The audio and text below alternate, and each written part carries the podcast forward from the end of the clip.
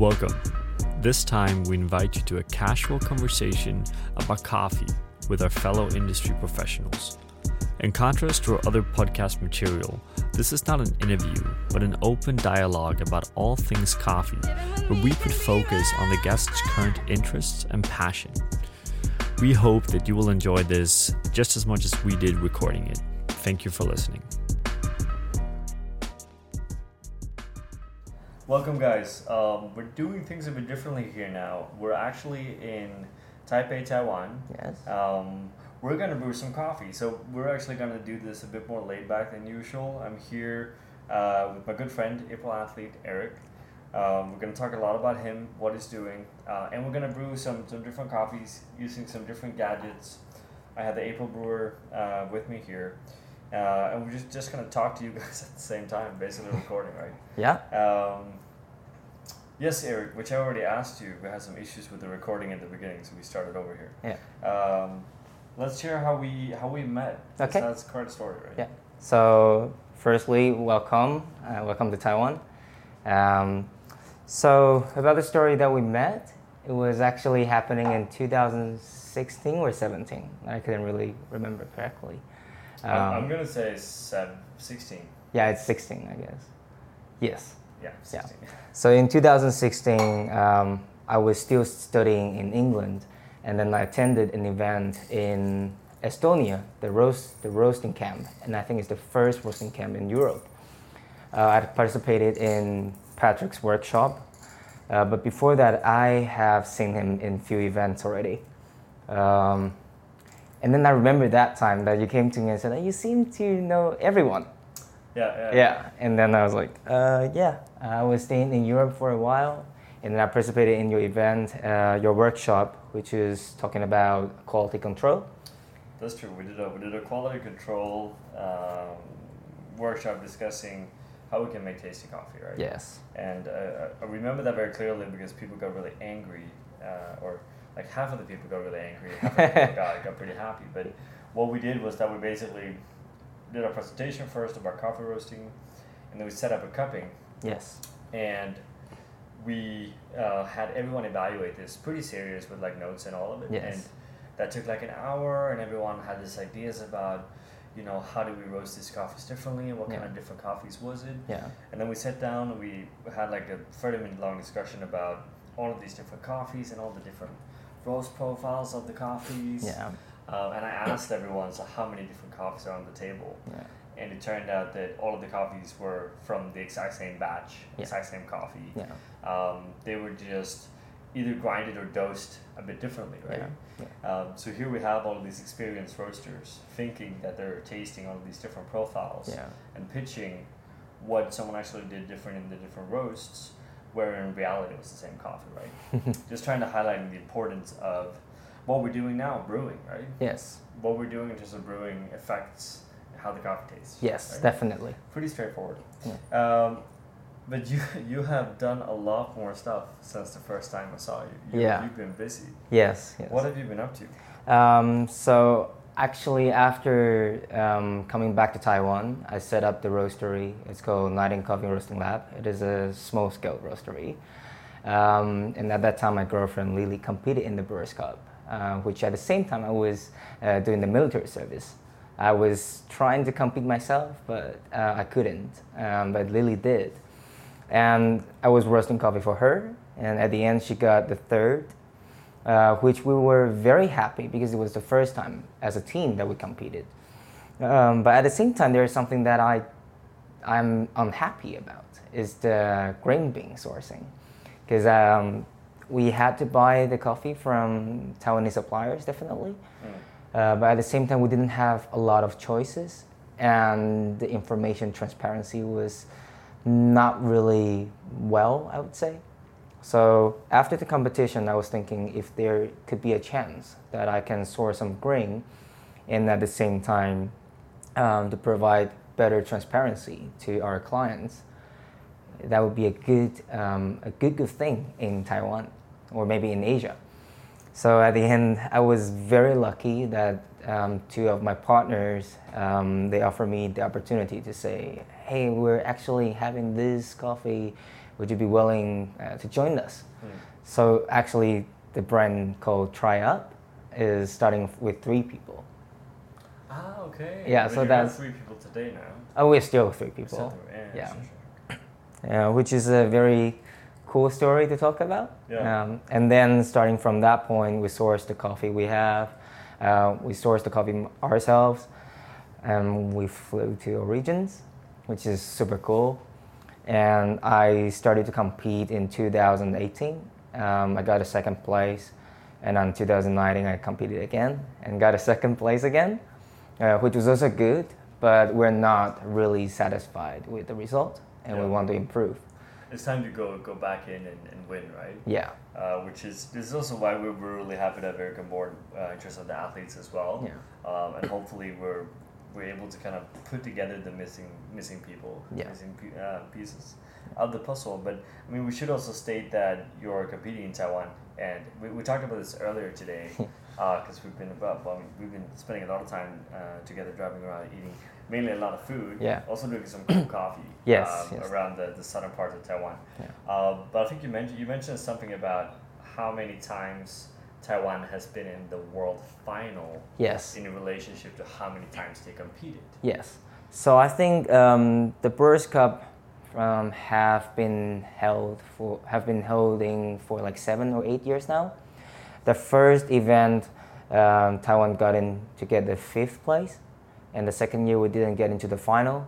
But starting from the 3rd year, Chad, the world champion, competed the 1st time. And he got the 3rd place. And then the next year, he got the 1st. Then it's 2018. So it was the year that I competed. Yeah. The champion got the 4th place. And then this year, I competed again. And the champion got the 5th place in the world. So actually, competing in Taiwan is very, I would say, very competitive. Yeah. And if you win, you will have a lot of pressure because everyone is expecting you to get into the final. Yeah, that's very true. And we talked with Ben Put on this podcast a few weeks back in Shanghai as well, and we referenced and talked about what he referred to as conversion rates. Yes. Right. So certain countries, if you win, you're gonna have to practice a lot to have a fighting chance in the World Championship. Yeah. Other countries, it's kind of, if you win there, you can almost take exactly what you've done there and just bring it into the World Championship, right? Yes. And that's kind of where we see Taiwan today, right? Which obviously also makes it more difficult to win. It is very difficult. That being said, I mean, if you want to win the world, if your ultimate goal is to win the World Championships, you're going to have to beat these kind of people anyway, right? Yeah. Which I think is really cool. Part of this, and also on your kind of green coffee journey here, we're going to brew some coffee during this time as well, which is going to be a bit noisy. Bear with us. Hopefully we're going to say some interesting stuff about the coffees. Yes. But why not? I mean, you've been competing now for a few times. Yes. Let's talk about competition coffee. Yes. What is a competition coffee to you? I mean, what does that mean, both in terms of, you know, how important is the story? Yeah. Do you have any preference in terms of countries? And what are you looking for in that kind of cup profile in terms of what you're serving the judges? Yeah. So after a few years competing, I found out that you definitely need to choose the coffee that you like. But at the same time, don't choose the coffee that you like too much. You have to look at the score sheet as well. So the first year, sorry that I didn't tell you, but 2015 or 2014, I actually competed the 1st time. That was when I got back from Europe, and then I knew nothing about coffee. But I competed anyway. And I took a coffee from Tim Venable. Nice. It's a semi-wash Brazilian. Oh, wow, that was a long time ago. I haven't seen a Brazilian coffee on Tim Venable's menu in a very long time. Yeah, and so I took that coffee and then brew like, I think the trend thing is to have high extraction rate. So I did the same. I like the coffee very much. But maybe I was a little bit too hardcore to bring the Brazilian semi-wash. But of course, like Emmy did it to win the competition. She did. I mean, a while later, I decided a different character to it, but she definitely did, and I think that's important to remember as well. Brazilian coffees can be amazing, and we've seen that, right? Yeah. And at the same time, you really have to consider your judge as a regular customer. They are experts, but you have to consider them as a regular customer. So when I choose my competition coffee, I starting from the customer point. I don't want something that to be described as some too complex. I mean, of course, you're gonna choose a complex coffee because you can get more points if you describe it perfectly or at least like accurate. But standing on the viewpoint of a customer, if I know you the first time and then I'm listening to your whole theory, I want to know that I can experience this coffee with you. So starting from that viewpoint, and then I got the chance to source the coffee myself. First of all, I really would like to choose one coffee that I like. But at the same time, I want to make the connection to my judges, my customers, to the coffee, and to me, myself. Yeah. So for me, I think that's very important. On the subject of sourcing the coffee yourself, because if I remember correctly, in your case, that means actually visiting the farm. Yeah. So that's something that I discuss a lot with people competing, and something that people, it's a common excuse to some degree not compete because I haven't visited a farm, or I don't have time to visit a farm. Yeah. People think they have to visit a farm. What's the key points there? Is it a lot easier to compete when you've been at the farm? Yeah. Does it actually make a difference? Yeah. Or is the most important part that you have that really tasty coffee? I would argue that it's both right and both wrong. Yeah. So for me, like, you need to find your connection with the coffee, and then you show your connections to the judges and to make them connect to your stories, which is very important because you want to be unique on stage. Yeah. So for me, like, of course it will be easier that you have super nice coffee, delicious coffee, and easy to describe. And at the same time, I think that you need to have a connection with this coffee to really showcase a good story. Yeah. So I would say that maybe both, but visiting a farm, I wouldn't say it's a must. As long as you have a good stories and maybe you like the stories a lot, you like this coffee a lot, and you know how the taste is from, you know more about the information of this coffee, and then you feel really connected. Then when you go on stage, you can actually show your stories and show your passion in this coffee. Then I think that's all. You don't have to visit a farm yourself. I totally agree with that. I mean, having obviously competed with coffees where I have visited the farm, and also competed with coffees where I haven't. Yeah. I mean, I think it really comes back to what you're saying about you need to connect to the coffee. Yes. You can do that in a lot of different ways. I don't think you have to be at the farm. Yeah. Does it help to be at the farm? Maybe, but it works the opposite way as well. As in, I've seen a lot of competitors going to a farm, and before they even go there, they have decided, I'm going to take a coffee from this farm. Yes. Right?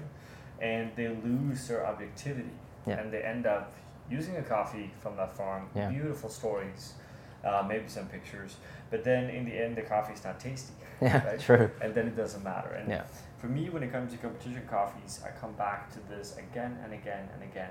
It's don't choose too early. Yeah. Because if you choose 4 or 5 months before your competition, it might be amazing then, but you're not competing then. Right? Yeah. You're competing 5 months later. So if that same coffee is not delicious then, then you might end up not winning because of that, right? Yeah. So I'm still a very big fan of actually choosing coffee almost a week before. I mean, in my mind, I have 2-3 coffees that I work on, and I'm definitely going to have one coffee that I'm more set on than the other ones. But at the end of the day, when you're competing on that day, you know, it needs to be a little tasty. Yeah. Let's kind of jump into a bit of coffee brewing here as well. We're going to come back to this as well. Yeah. What do you want to brew first? We have two really interesting coffees here. We just roasted on an Ikawa. Yeah. Basically the April sample profile. Yeah. You can all find it at the Ikawa website on their blog post if anyone wants to see it. It's a really short, kind of 5-6 minute long sample roast, maybe not what I recommend, but it's efficient. Yeah. And it's a good way to just taste the coffee. Yeah. But what should we start brewing? I would say that we the Colombian first. Yeah. Let's do that. How do you want to brew it? We have a bunch. Eric has a lot of different equipment. So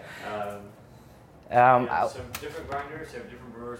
I'm just going to tell you guys, we have the April brewer here as well. Yes. So we have a Lily Dripper, which is very common in Asia. Not to confuse, we did a podcast/video with one other athlete, Gia, would had.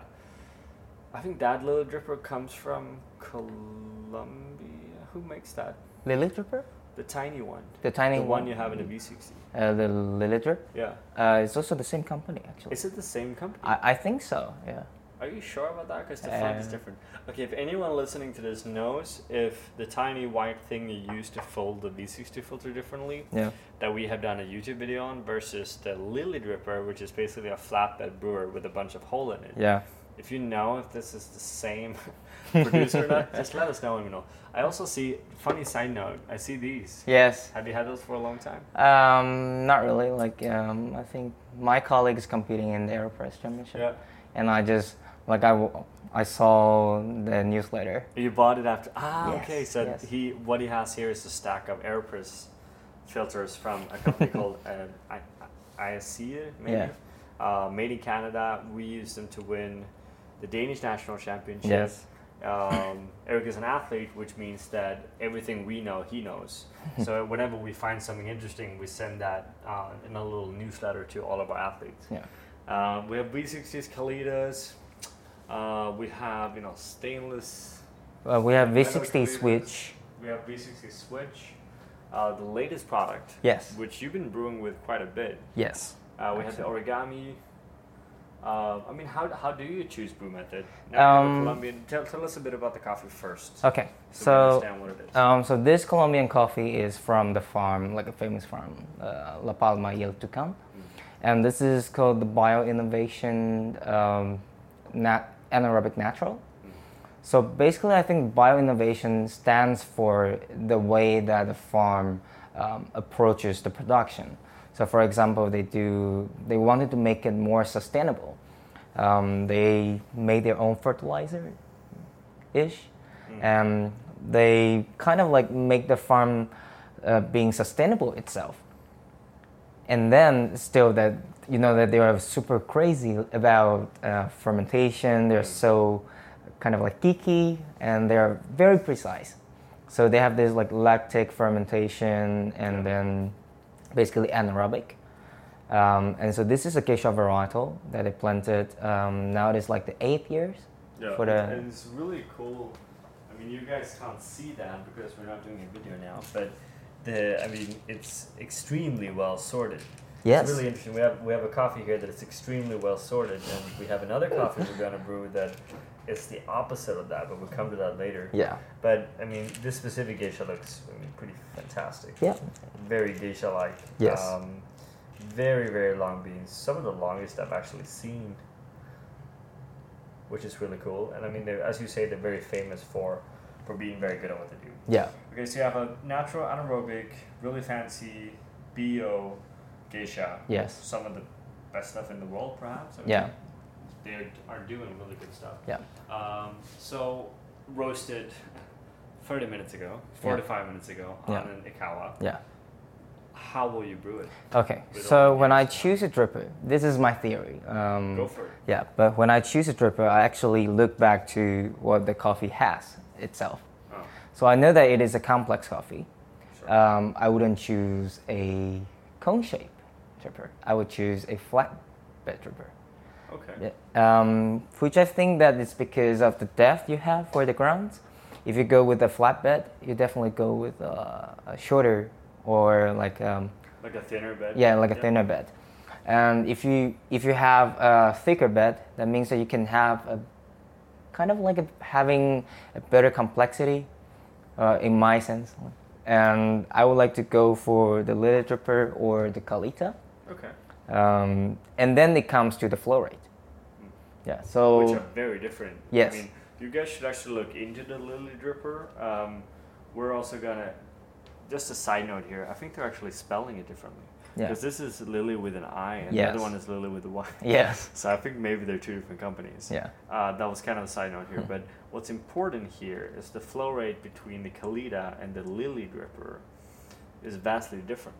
Very different. Is it fair to say that the Lily is quite a lot faster? It's way faster. It's way faster. Yeah. Now, why do we want to brew faster? Well, if we brew faster, you can actually go for a finer grind. For me, in my theory, is that if I go with a finer grind, I'll definitely getting more body. Uh-huh. And like when I say more body, is like basically the strength is higher or heavier. So if I find this coffee very gentle, and I want to make it a little bit sweeter, and then to bring out more body, then I go with a faster flow rate, because I'll grind finer, and I don't want my brew time to be too long to get over extracted.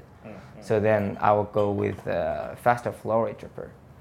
On the opposite, if I find that I'm having good body or good strength enough coffee, and I'll grind a little bit coarser, and then to make it balanced, then I'll go with a slower flow rate. Okay. So that's the way I choose for a dripper. And this one here, we're gonna push the Lily, you know? Yeah. Because it's fun, and it's always, we're gonna do a video about the Lily dripper as well. Yeah. Because I discovered this it's an old brewer, but I discovered it in Shanghai just a few weeks ago. Yeah. This, and I'm pretty amazed over it, right? Especially since we're in the process of making our own April brewers now, which should be live on Kickstarter when you listen to this. Commercial. It's really interesting to explore new brewers. I think it's super fun, right? Yes. Paper filter, and let's stick to talking about the Kalita filters. Yes. We might have found other filters that are very interesting, but that will stay in between the athletes. Yes. Until we figure out how good they actually are. Yes. So the large Kalita filter. Hey, it's fine. And the little dripper. Would the small one work as well?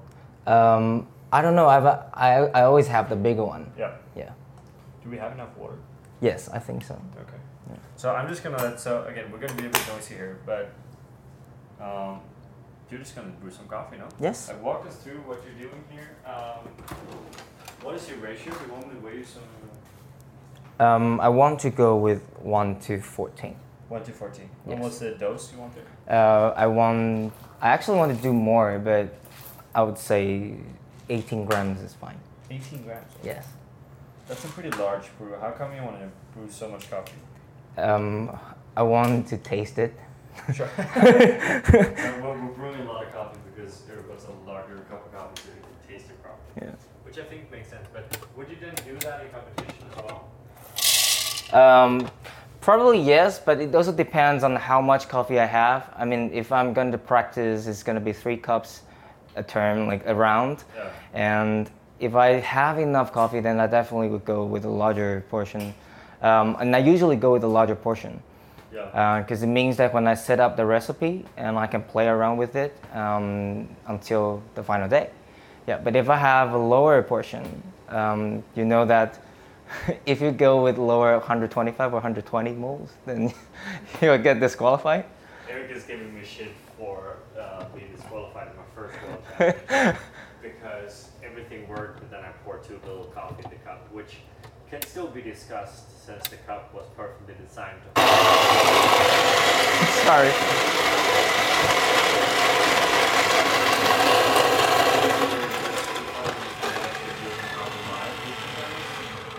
So we have to kind of live with the noise. And now Eric here is giving me shit for getting disqualified. I poured too little coffee in a cup, which again can be discussed, but that's what I've been told. Now we ground this coffee here on, what is the machine here? It's a Baratza. Of course. The Forte. Baratza Forte. Yes. And are we grinding this fine, medium? I think it's like medium fine. It's not coarse, definitely. Yeah. It's getting to a finer grind setting. I want to sneak in this conversation where I totally agree with Eric that it's pretty stupid to be disqualified for not pouring enough coffee. I mean, I can live with that, right? But in terms of ratios and amounts of coffee. Since I tend to prefer roasting on the Ikawa, yes, I want to keep my doses so I can always use one full batch, yes, on the Ikawa. Yes. So if I dose too much, then yes, I'm at, like, let's say 20 grams. Yes. Then the way that I'm roasting on the Ikawa is not going to give me enough, yeah, true, beans with one batch. Yes. So for a consistency perspective, I would think of it differently. Yes. But then again, we still see a lot of ratios with like 20 grams of coffee as a starting, yes, starting dry dose. So we've gotten the coffee. It smells amazing. It's a bit of a shame that you guys can actually not smell it. You want to let the people know what we're smelling here? Okay. Are you using this for brewing or this? For that. That one is for cooling the water, the brew water. Okay, wait. Let's talk about this. How cooling that water? Yes. In the kettle? Yes. Why don't you just have a lower temperature? No, I'm going to set higher temperature at front, and then for the second pour, the third pour, I'll go lower down the temperature. And okay, so we only have one Bonavita kettle here. So you're doing this because that's the most efficient way to lower the temperature of this water.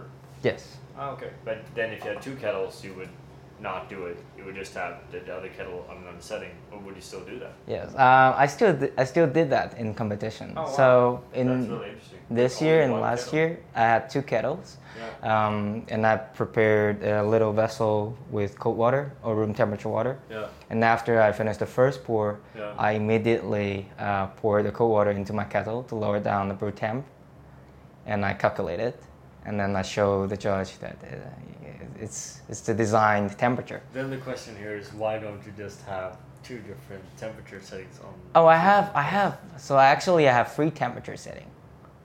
Are you using three different temperatures when you brew? Yes. Okay, so this is complicated. I'm going to admit that I haven't really jumped into this different temperatures in the same brew. I'm not really convinced it's a thing, but Eric is, so we're going to do something with it.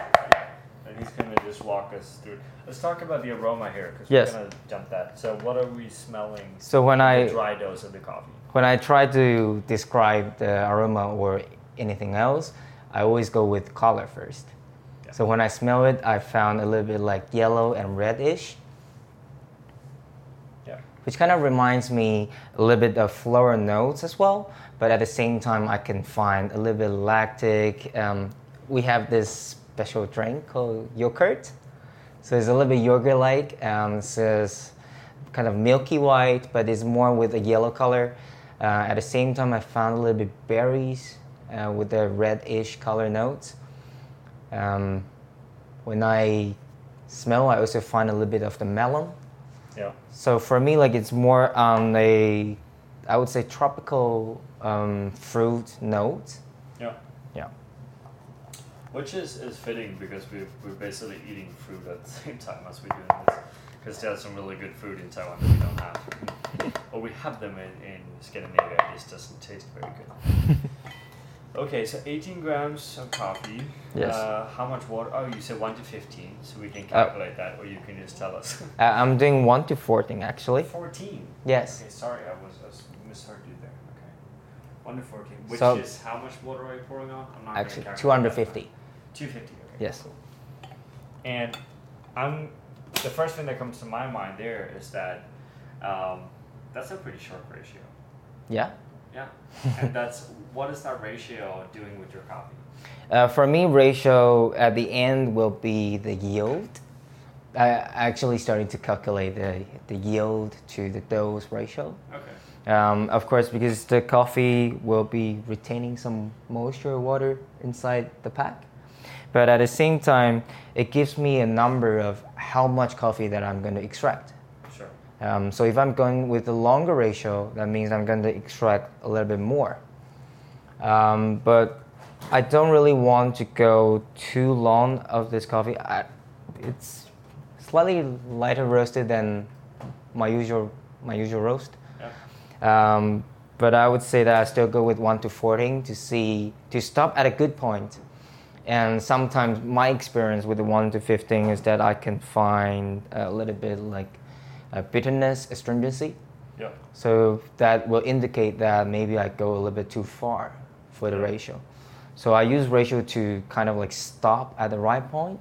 Yep. And now I'm just trying to be safe. I want to enjoy this coffee a little bit more. And if the strength is too high, I would just bypass a little bit of the water. Okay, yeah. Super cool. Let's do this. Yes. You also have the new, let's talk about that at the same time, it's important. You also have the new Ikawa S Pearl, relatively new product. Yes. We have it online in April as well. Yeah. There's no commercial. What do we think about that? I actually just got it a few weeks ago. I didn't really have time to play around with it. I don't think that I have the flow rate calculating function used yet. Yeah, okay. Yeah, but I saw that in Boston. Yeah. And I think it's quite cool because you can actually practice a little bit. Yeah. But I haven't really digged into this function yet. Okay. Yeah. Cool. Let's do some pouring. But I feel that it's a little bit more sensitive than the previous one, which means that it can go a little bit more precise. It also shows you the decimal, even when you see the time. Yeah. And that's either a really nice thing so you can be more accurate, or a really annoying thing to have when you compete, because it's going to be very difficult for identical. True. But that can be discussed in another episode. Okay. So we're starting with a circle pour. How much are we going to pour? 45. So the difference between me and Eric here when it comes to coffee brewing is that he still believes in the concept of coffee blooming, which basically is, let's pour a smaller amount of coffee in the beginning of the brew to allow the coffee to degas. Yes. Let's talk about that later. Let's just continue the pouring, and I'll also kind of share. How long are you blooming here? 35 seconds. 35 seconds. Yes. Why 35 and not 30 or 40 or 32? It actually depends on if the coffee is ready to be poured for the second pour. And ready in terms of the temperature, or in terms of, are you looking at the coffee bed to determine? I'm looking at the bubbles, actually. And now if you're also pouring then cold water or colder water into the kettle. Yeah. To get the temperature right. Yes. And how big was the second pour there? You were up at 130. Yeah. And then later on, I'll just go all the way to 250. Okay, so 3 pours? Yes. Okay. And now you're pouring very aggressively in the center, whereas the other pours you poured in a circle. Why is that? Because I found that with the higher... when the liquids reach to a higher place in this kettle, and the water flow out of the total dripper goes faster. So I actually wanted to go faster at the very end. Yeah, sure. But for the previous one, I was actually pouring very slow. Yeah. To make it also slow as well. So for that pour, I can have longer contact time for the water with my coffee grounds. Yeah.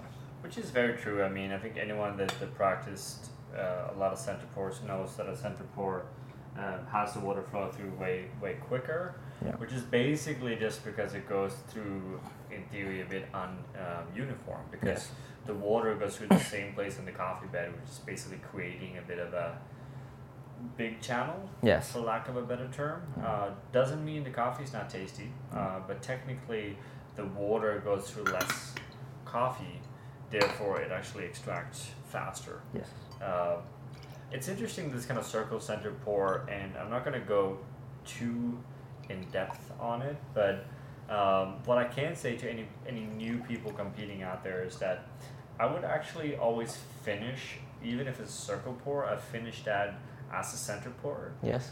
Because it's significantly easier to finish on the right amount of water when you pour definitely in a center pour than a circle pour. So a lot of people doing center pours, you've probably seen this when people do double pouring and stuff with restricted flow. It has very little to do with taste quality and a lot simply to do with the fact that it's easier to hit your numbers. Now Eric has taken out this huge pink thing. What is this huge thing? Is that the decanter you've been talking about? No, this is not the decanter. This is a cup. This is the cup that she used. This is Emmy's cup. No, not Emmy's, but the champions, the girl from China. Who, the girl? Ah, so Eric brings out the coffee cup from the girl that won the World Brewers Championship. That's cool. It's from Origami. We're just going to put a picture in somewhere. We're not even going to try to explain this. I mean, it's basically pink. A lot of people use pink stuff. I use pink stuff as well. Why do we use pink stuff? Well, it's because sensory science has taught us that it will increase the perceived sweetness. Is this true? Do I agree with that? It can actually be discussed. Still, I used it in a competition as well. Yes. We did have the open highest server. I just want to say that. And so, I mean, did it work? Yeah, maybe. I don't know. It's a great cup. It looks kind of like a flower base. Yes. Yeah, true. I mean that in a nice way, but it's a very high cup. Yeah. Then again, I mean, it's competing and kind of what I want to use when I compete versus what I want to drink with on a kind of everyday yes. basis. Yes. Two different things. Yeah. I mean, I love... Eric has some like more old school traditional cups standing yeah. as well. Yeah. More like, you know, old Swedish fika cups almost, right? Yeah. And I think they're amazing. Yeah. But for the sake of this podcast, let's use the fancy cup. It actually looks really pretty when I see it. Just pour the coffee. Okay. So the reason why I asked Eric about the decanter is that he just served me before we did this little recording thing, two different cups of coffee, brewed with the same coffee. Yes. Kind of taking me back to the roasting workshop. Yes. Where he was like, "Oh, which coffee do you like the most?" And I tried both, and actually could tell that it was the same coffee. Yeah. But there was one coffee that was significantly softer. Yes. Rounder. Yes. A lot more palatable, I would say. Yeah. It was a relatively heavy coffee, the other one. So this kind of really took the edge off a bit. Yeah. And made it actually taste better. And that was just because you decanted it before you served it. Yes.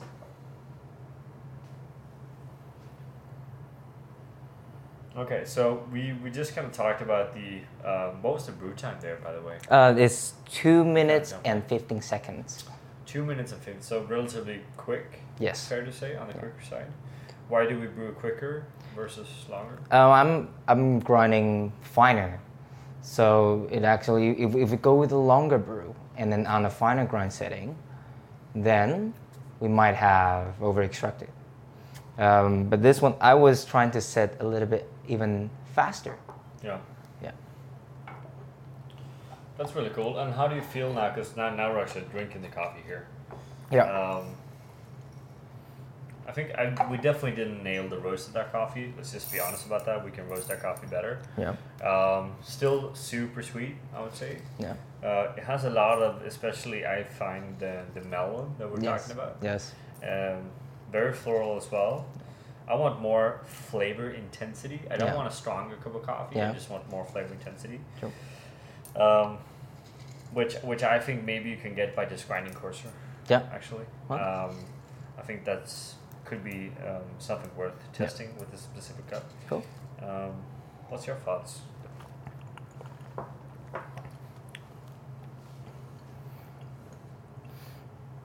So I think that yes, indeed, we are like on the over-extracted part, a little bit too heavy for me. And at the same time, I found that it's, I found the bitterness, like dark color notes. Dark color tones at the middle part, which made the coffee lose clarity. Yeah. Yeah. So I would try to brew a little bit faster. Try it in this cup. I mean, I just poured this over in a new cup now, and it actually tastes a bit better. I will have to say though that the cup that the girl used from China, amazing cup. Yeah. The second you take it up and you drink from it. You understand the function, where it basically forces your nose deeper into the cup, true, and you get so much of the aroma experience at the same time as you get the flavor and everything else. Yeah. So brewing coffee here, Colombian palma tucán geisha, brewed with a Lily Dripper, working with a 1-to-14 ratio. Yes. 18 grams of coffee, 250 grams of water. Yeah. But it's 250. Yeah. It was supposed to be 250. Brewed with the water with 3 different temperatures. Yes. Which you regulate by pouring water into a kettle. Yes. Which is pretty cool. I'm going to do one brew. Yes. And we're going to talk about something that I think is very important. Yeah. We recently did a video about this as well. Do you want to grind this through? Yes. Do we have a grind size? So before we're going to talk about that important part, we're going to actually grind the coffee. Yeah. So again, it's going to be a bit noisy here. So what about the big red one? What's that? The big red one is actually... It's the Feima, that's the compulsory grinder for the Taiwanese brewers. Yes, yes. Ah. Is that... Can you grind really coarse with that? Yes, actually, yes. Okay, can we use that one? Yeah, for sure. I'll show you the grind size first. Go for it.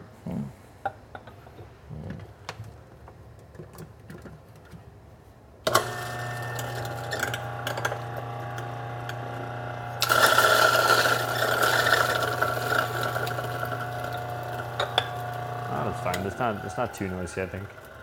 That's pretty okay. So grind size. So for you guys that don't know, this is a Feima grinder. Feima. Pretty cool, I would say. And it allows us to grind a bit coarser. It also looks like we're getting a pretty uneven particle distribution, which I think is perfect because that's how I like to brew coffee. Yeah. If we go a bit coarser from that, Eric, and then we can just grind everything through.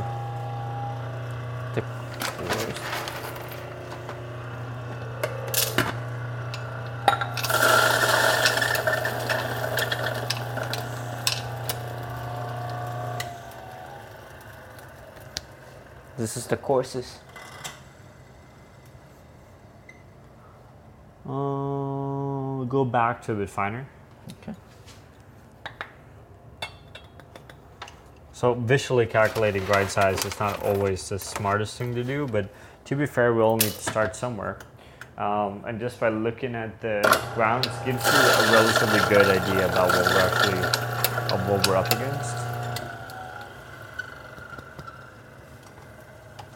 We're gonna need to get some more water, I think, as well. Perfect. Okay.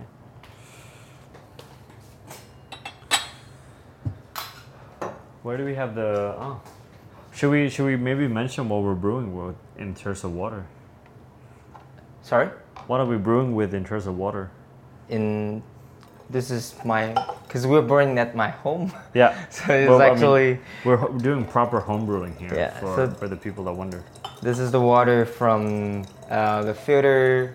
It is the filtered water of Taipei City. Yeah. Yeah. So Taipei, we're actually very lucky because the water here is very soft. Yeah. I think it's like 30 ppm something. Yeah.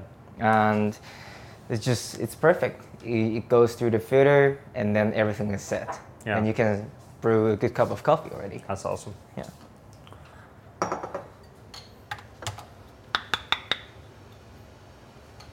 So in terms of brewing, I'm going to be a bit obvious here, and I'm going to go for the April brewer. The April brewer that we have launched now is quite an update from what I used in Boston. Not that we weren't happy with that, but as with everything we do, we try to kind of push forward and make it better. So for those of you that don't already have it, that was a bit louder, we apologize for that. So this is a flatbed brewer still, slightly changed bottom. We have three kind of filter holders centered in the bottom to hold up the filter. Changing basically the circulation of the air in the brewer, which is causing the flow rate that we want to have. And it's not so much about fast or slow, it's about creating the flow rate that generates this perfect beautiful balance in all temperatures, especially going from hot to cold, which is so important when you're competing every time, right? That you need to have a cold temperature that is very balanced. Yep. So now we're just smelling this coffee. So what is this coffee? I would love to actually show you guys a picture because the green coffee looks horrendous, right? We're here, we're gonna, one of the April members are gonna be competing in the World Roasting Championship. Part of that is sorting out defects. So they're actually competing in how do we sort out defects from green coffee. And at the same time, we're basically brewing a coffee that has a tremendous amount of defects in it. True. But we all tried this coffee before and it tastes pretty good. It is really, really nice. It's actually really, really nice. Yeah. And then the question is, what are we doing here? Not too long ago, we did a video about basically questioning this kind of new fermentation style, anaerobic or carbonic, call it whatever you want to, low oxygen fermentation, which is one step. But on top of that, we have also are people then using bad coffee for that and using the processing to make that coffee taste better, and therefore the farmer can do less work, put a bit of fancy processing on it and sell it very, very, very expensive. And this is a great example of a coffee where when I bought this coffee, it's bought for one of our April athletes. We basically buy whatever they want us to buy, and which we're not selling on April, but we're letting them compete with. And when I bought this coffee first, I thought it was bullshit. Yeah. I opened up the sample and I looked at it and I was like, what in the world is this? You have immature beans, you have broken beans, you have beautiful looking beans, you have black beans, you have a wide range of a lot of stuff that you would normally sort out from green coffee, leaving us to believe that this is either what is over from actually a well-sorted coffee. Sure. Hard to believe that this is intentional, but apparently it is intentional. And when tasting this coffee, we're actually realizing that it is, you do not want to do that. So just explain to the people what you just did. So I used the UV light to look at the green samples. Yeah. So with my experience that the coffee that after went through the UV light sorting, and at the end you get a very, very good result. You don't find quakers. You just basically will have a better cup of coffee. Mm. But with anaerobic processing or with this specific bag, when I have the UV light on it, it's basically just shining everywhere. Yeah. So it's a bag full of defects that taste amazing. Yeah. And this becomes really complicated, right? Yeah. And to be fair, I'm going to be honest here. I haven't decided personally what I think about this yet. It's either amazing or it's which we've been talking about, pretty scary. We're in a situation here where the green coffee world is changing. We've been discussing for many, many years about the importance of clean coffees. Mm-hmm. I'm still emphasizing washed coffees as my go-to coffee always. Yeah. And here I have a natural anaerobic or lactic fermented coffee, to be fair, according to the description, with what looks to be a bunch of defect in it, tasting really, really good.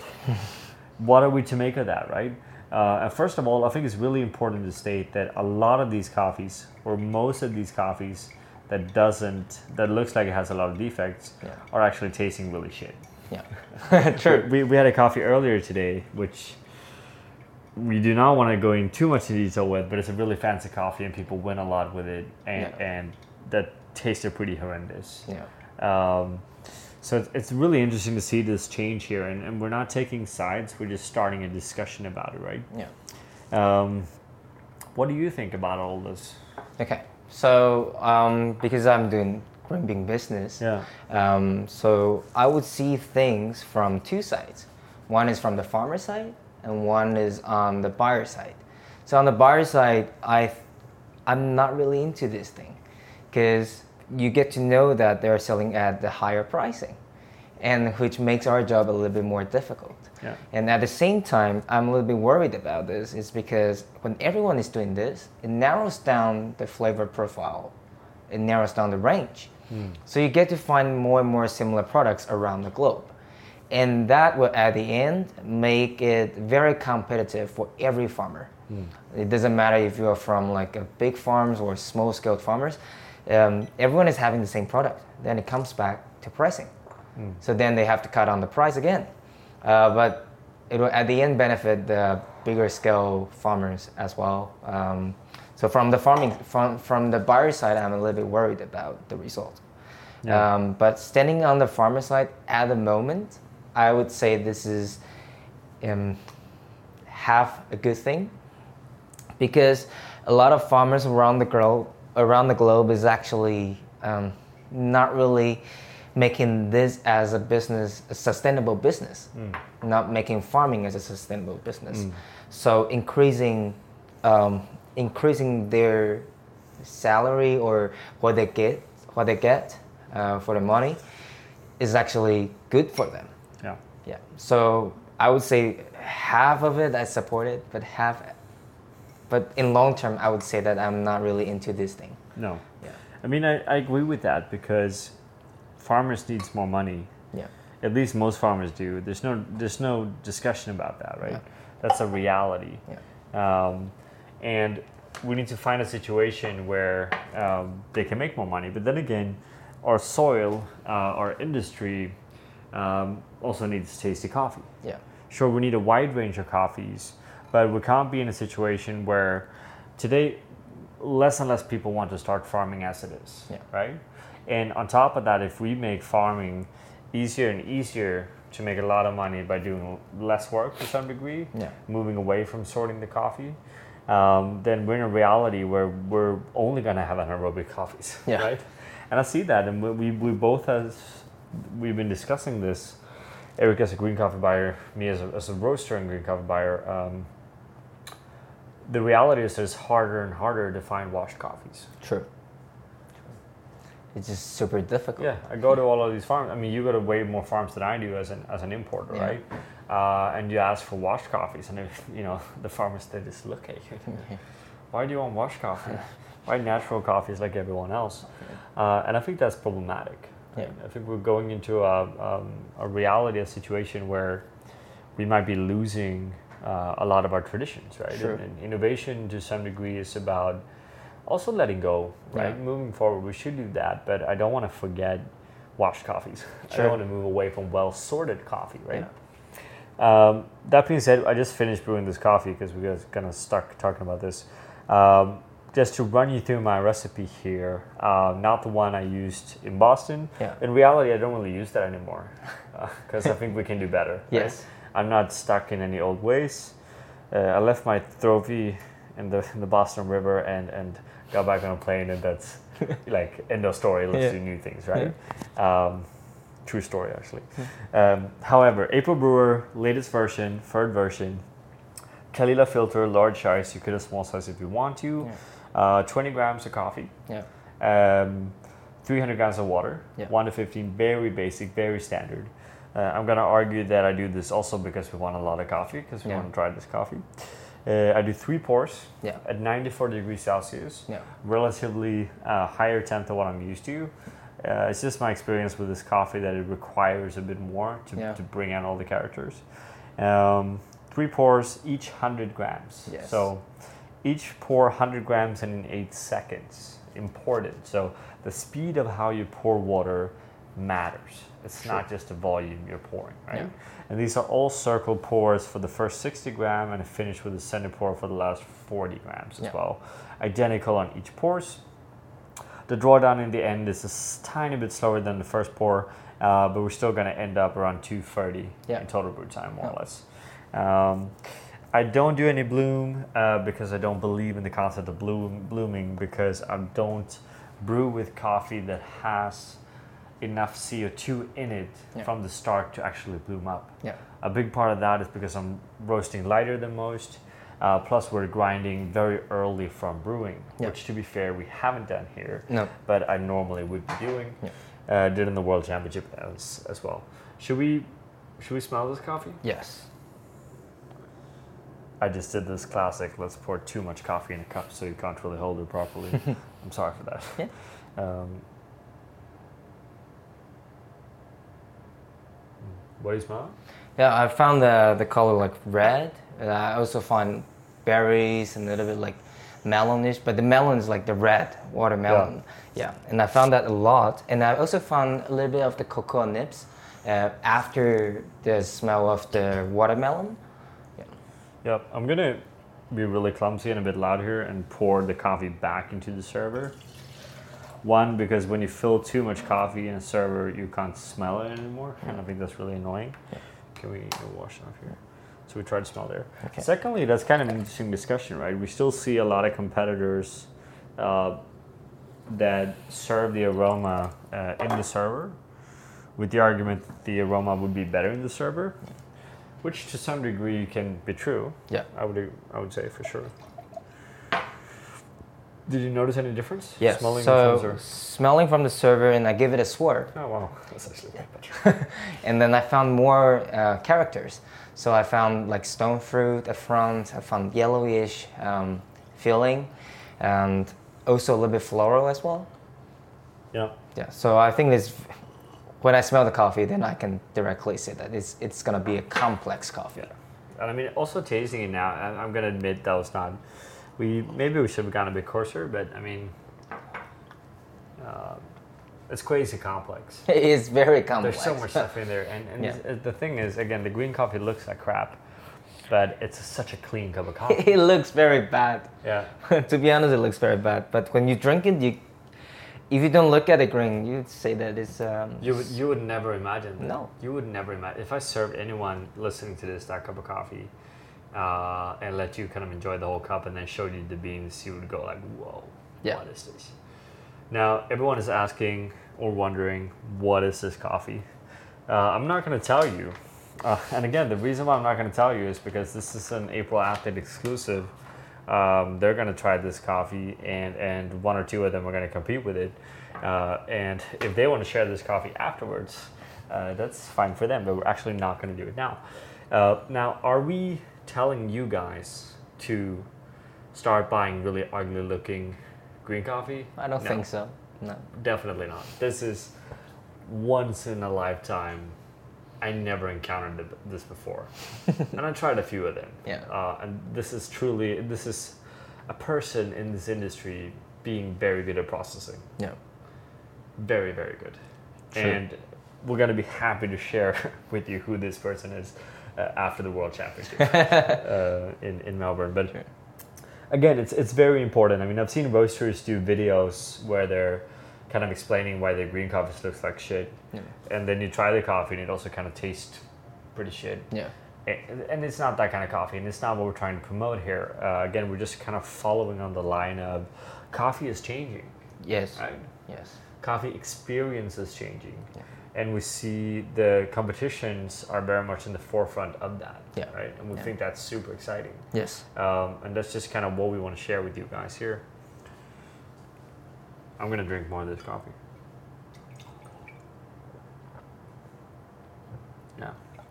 I mean, it's just a tactility. And as you say, if we reference colors, you both have these kind of really, as you say, like cacao nibs, really chocolatey notes in it, which often you don't find in really complex coffees these days, but you also have this jasmine-y, peachy, tropical pineapple note to it. Now I also find like the vanilla ice cream. Okay, cool. And it's also, you know, still super clean within all of that, which is really strange to say, but it's very, very true. And I think that, again, this is all why we end up competing to some degree, right? Yeah. Because that's where we find a lot of the really cool coffees. Yeah. And I mean, to be fair, this coffee is also not that expensive. Mm-hmm. It's not cheap. We're talking about roughly between $20 and $25 per kilo. Yeah. That which is when you look at this quality. Yeah. It's like it's pretty good. Right? Yeah. None of you are going to be able to buy it anymore because Eric is not going to buy all of it. I kind of want to buy all of it. No, I don't want to buy all of it, but I want to buy some. You know, we bought some of it already, but maybe we'll buy a bit more. What else should we talk about? Is there something here we're missing? Brewing coffee, bit of competition coffee stuff. You're going up competing in January, February? I think it's going to be the end of February. End of February, okay. Yeah, it's usually calibrated with the lunar calendar schedule. Of course. Sure. So what's up next, apart from the fact that we're going to Kenya at the same time? Yeah. I'm also going to be in Ethiopia after Kenya. Yeah. We're going to do some experiments with the washing station that we work with. Yeah. And which is going to be super exciting. It's going to be the first time for me to be in Ethiopia. I don't know, like, I mean, I'm not expecting too much from my trip, but I always take down some notes when I go to different origins. Mm. I think a lot of people have to pay more attention to why their coffee tastes like this, and to have a better understanding when they visit the farms or washing stations or factories. Because you really are trying to understand why they do it, if they do it with a logical sense, but not just like betting on their luck. Yeah. Because you want to buy from the same producer, same quality, or be improving year by year. Yeah. So it's very important for you to really understand what they are doing. And if you are supporting them, then that's perfect. Yeah. So for me, like, I've been working with this washing station because my teammates and my colleagues go there every year. And this year, I have a lot of questions and I want them to be solved. Mm. So at the same time, hopefully that we can have better quality year by year. So that's how we do the things for sourcing. Yeah, but when I come back, I will be preparing for the competition like very, very hard. I have a lot of things as tests going on for the experiments, and there are a lot of things that I really want to play around with. So I really need time to do experiments. Yeah. Yeah. And I think I do have the structure already, but at the same time, it needs to be like soundproof. Yeah. I need to do a lot of experiments to test on this idea. And yeah, so hopefully in February, then I can get the champion trophy back home this time. I mean, it's time now. I think, you know, second is always the worst place, right? And I've been there, right? Yeah. I know the feeling, and I mean, it takes time. It takes time, and it takes focus. Yeah. And it takes that you wake up in the morning and have a good day, right? Yeah. Which is sometimes the most difficult part. Yeah. Especially on that exact competition day, right? I mean, we all can brew amazing, coffee at home, but it's competing is about who can bring it on stage at that specific time, right? Sure. It's always going to be way more complicated. It's way more complicated, and it's very, very difficult. Yeah, that's really cool. So we're going to wrap this up now. We've been at it for about an hour, I think. Yeah. And you guys don't want to listen to us anymore. For those of you that want to know more about our April athletes, you can go into our media website, read about them. They have training logs, we do videos, we do a lot of stuff. You're also more than welcome to just write them and ask questions. I'm sure some of them would like to answer. Right? Sure. Maybe not all of them. Thank you guys for listening. Thank you, Eric. Thank you very much. We're going to do some really awesome workshops. Roasting, brewing, and then a bit of brewing at the event as well. Yes. It's, of course, the Taiwan Coffee Festival. Or what do you call it? Taiwan Coffee Show. Coffee Show, yeah. Together with the World Roasting Championship. Awesome. Thank you guys for listening. Thank you. From us here at April, thank you for listening. If you enjoyed this podcast, please share with your friends, family, and colleagues. Thank you.